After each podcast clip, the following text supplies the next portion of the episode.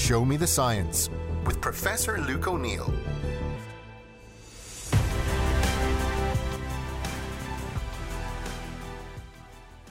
Hello, I'm Luke O'Neill, and welcome to my Show Me the Science podcast. Now, I think a couple of weeks ago, anyway, I did the Ig Nobel Prizes. They were the kind of funny versions of the Nobel Prize. But guess what? Of course, Nobel Prizes are being announced now, and last week we had several of them.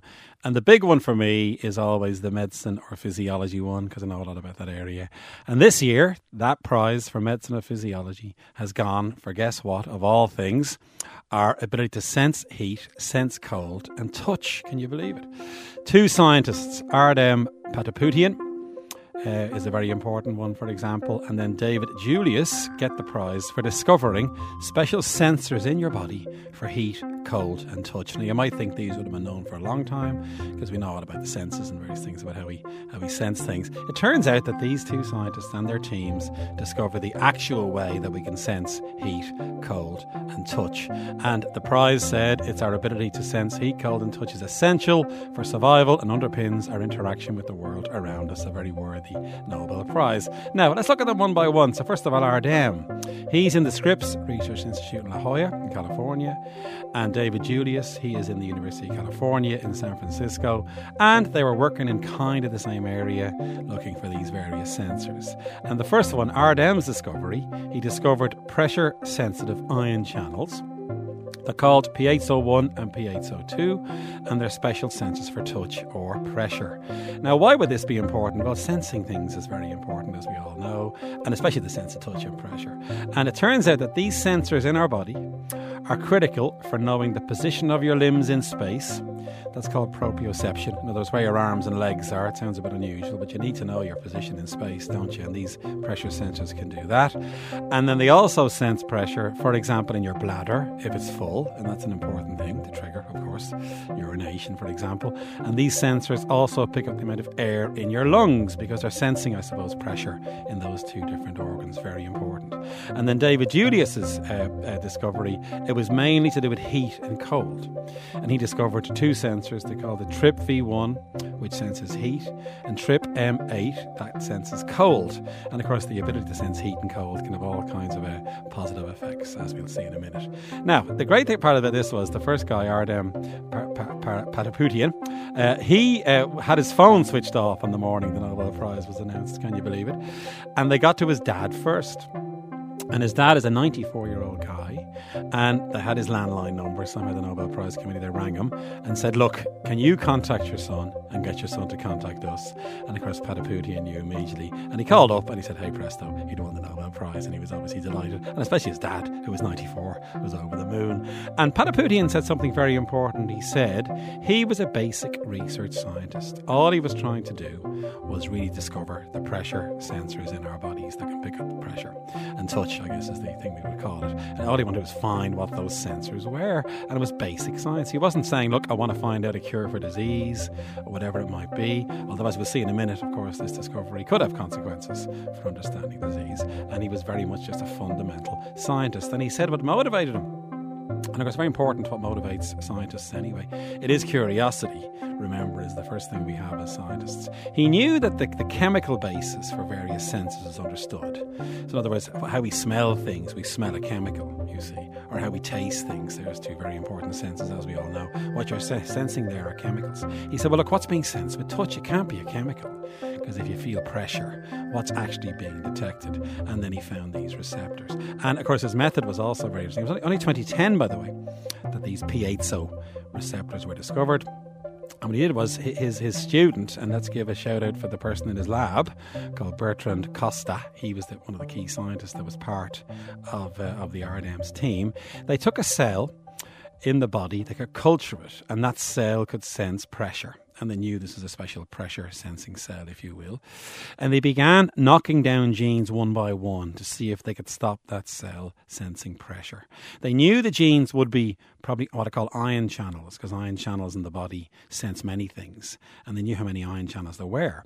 And they began knocking them down one by one. It took about a year, and nothing was working. I mean, they kept knocking them down, and the cell could still sense the pressure. But finally, they hit the magic number, that, as it turns out, number 73. It was a 73rd one that they knocked down. And that's, uh, we call this knockdown, by the way, which means to get rid of a particular gene and that cell couldn't sense pressure anymore. And they identified the piezo, they call it piezo, uh, that means pressure. So they found the very first pressure sensing protein. The gene, remember, makes the protein. And then to prove it, very nice piece of science, they stuck that gene into another cell type that wouldn't normally sense pressure. So in other words, a cell that's whose job isn't pressure sensing. And guess what? Sticking that gene into that cell, that cell could now sense pressure. And that was the evidence. And remember, you need very strong evidence to support your findings. So in other words, they had a cell that could sense pressure. They knocked down number 73. It could no longer sense the pressure. They took that gene, stuck it into another cell that couldn't sense pressure, and now that cell could sense pressure. And they discovered these piezo genes. Very important. Pretty quickly, then they knew this must be a big discovery.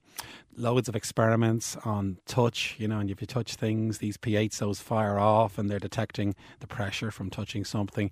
And then this thing, proprioception, where your limbs are, they realized that was a pressure sensing thing anyway in your muscles mainly. And again, the piezos were involved in that. And one that was unusual was thing called interoception. And that's internal organs and their capacity to sense pressure. And that's where the bladder and the lungs came in because of that's inside your body. And the bladder can pick up the pressure from the urine, say, and the lungs can pick up pressure from the air. And again, it was these piezos that can sense that kind of pressure as well. So again, a very fundamental discovery in many ways. And the Nobel Prize, of course, should always be about fundamental discoveries, you know, that bring a new concept, if you will. And the piezos answered so many different questions. More recently, they found it can also, they can also sense blood pressure.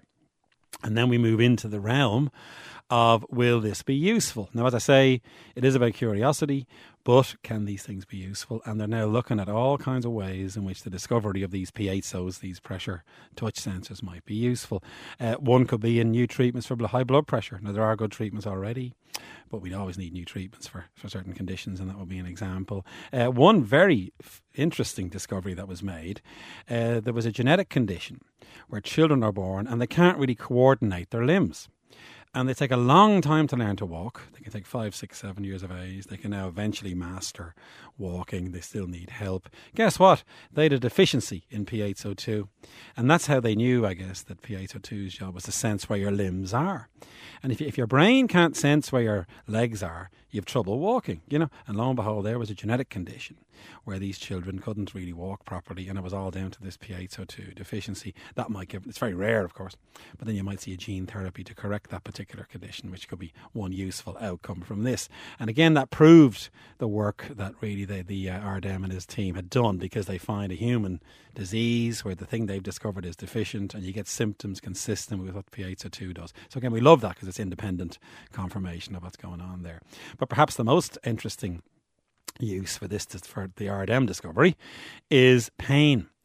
Now, it turns out if you sense pressure too much, you might feel more pain. There's a thing called neuropathic pain, you can have pain in your inner organs, for example, and, and there may be these piezos then are misfiring in some way. Uh, neuropathic pain is the name for this at some, at some level. So, of course, they could be now drug targets to treat pain that's otherwise hard to treat. And Ardem himself was interviewed and he said, Well, yes, we'd love to go after them now as a target to relieve pain, he says. The trouble is, you need them in other parts of your body. In other words, if you, if you block them completely, your bladder mightn't work properly or your lungs. So the question is, how do you get a specific way to block them? And he's thinking maybe a cream of some kind. Let's say you've got intense pain in your limbs or somewhere like that, or in your joints. You might be able to develop a cream, a topical treatment, we call this, to, to target the piezos and, and maybe bring that pain down. And that wouldn't necessarily be addictive, which would be a great thing. So one application then might be in brand new treatment. Early days for that, that must be said.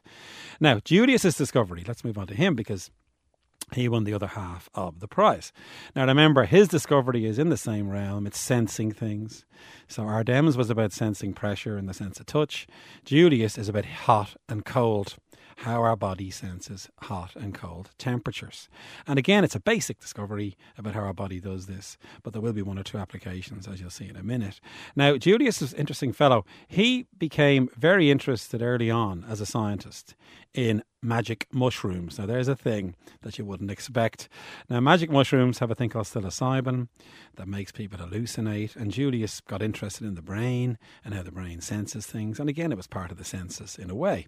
And then from that beginning, he got involved in research into the senses anyway. And then he began to wonder well, how does the body sense hot and cold? And in 1997, he discovers the sensor for hot the hot sensation. And again, an ion channel, just like in Ardem's work. It's called TRPV1. And guess what he was using to discover that? This is a strange, quirky thing. Capsaicin, the chemical that's in peppers. We sense that as being hot. And we all know when we eat hot food, you know, we can sense the heat and so on. That capsaicin actually is mimicking a temperature rise anyway, if you know what I mean. So the capsaicin is, is doing the same thing as if you increase temperature. And he tries to find the receptor that senses capsaicin as his model system. I guess it was easier to work on. And he discovers TRPV1. And lo and behold, this is the heat sensor in our body. It's called thermoception. And of course, you might want to move away from a hot source using this sensor. It's probably evolved for us to, if you touch something hot, you, of course, pull your hand away, don't you? It's these heat sensors that are probably doing that. They feel they've evidence for this. And of course, part of the evidence for this was they took a mouse and they could make it TRPV1 deficient, delete the gene, and that mouse could no longer sense heat or capsaicin. And there was part of the evidence. Although the main method they used to find this was they took a cell that couldn't sense heat and they began putting genes into it. So unlike you know the Ardem example where they began knocking genes out, these guys began introducing genes one by one, and they finally find the TRPV1 gene that can sense capsaicin. They make a mouse to confirm that. So it's a very important sensor of uh, of heat. It also senses your core body temperature. And then it can ramp up if you're getting hypothermic, for example, and that's a very interesting thing. It also senses visceral heat in your organs, which is a strange one. Now, they weren't content with sensing heat. They move on and then discover the sensor for cold, and that's the Trip PM8 channel, right?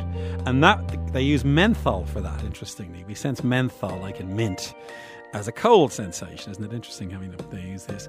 And then that turns out to be sensing menthol, but it's also sensing the cold temperature, and then that's important for regulating body temperature as well. So they find basically Julius's team the sensor for hot and cold, and your body temperature can be adjusted accordingly. And then by strange coincidence, these foodstuffs are being sensed by the same channels, and they were a very useful tool to use. Now again, uh, the good thing here is the use for this could be pain, because it turns out again these trip channels can miss fire and give a sense of pain in the wrong place. And some people have awful burning sensations, for instance, because these channel, the trip uh, V1 channel is too active. And again, you can imagine now ways to treat that. So again, we're in the realm of new painkillers, I guess, and that's an important aspect of this. So there we have Julius's discovery and Ardem. Great, great findings really in basic science. And the timing couldn't be better. And in fact, um, some of the press around this said, look, during COVID, we missed the sense of touch, didn't we? That we're all desperate to hug each other. We missed firing off our touch sensors because they're such an important part of our, our physiology in a way. And warmth and touch and all that kind of thing was, was something that we needed. And lo and behold, then the discoveries that were happening in that area are awarded with the Nobel Prize. A great example of a Nobel Prize for basic research that could have clinical benefits down the line. Thanks for listening. Hope you enjoy that one, this year's Nobel Prize. And of course, my Show Me the Science podcast is available for download every Thursday. Thanks for listening.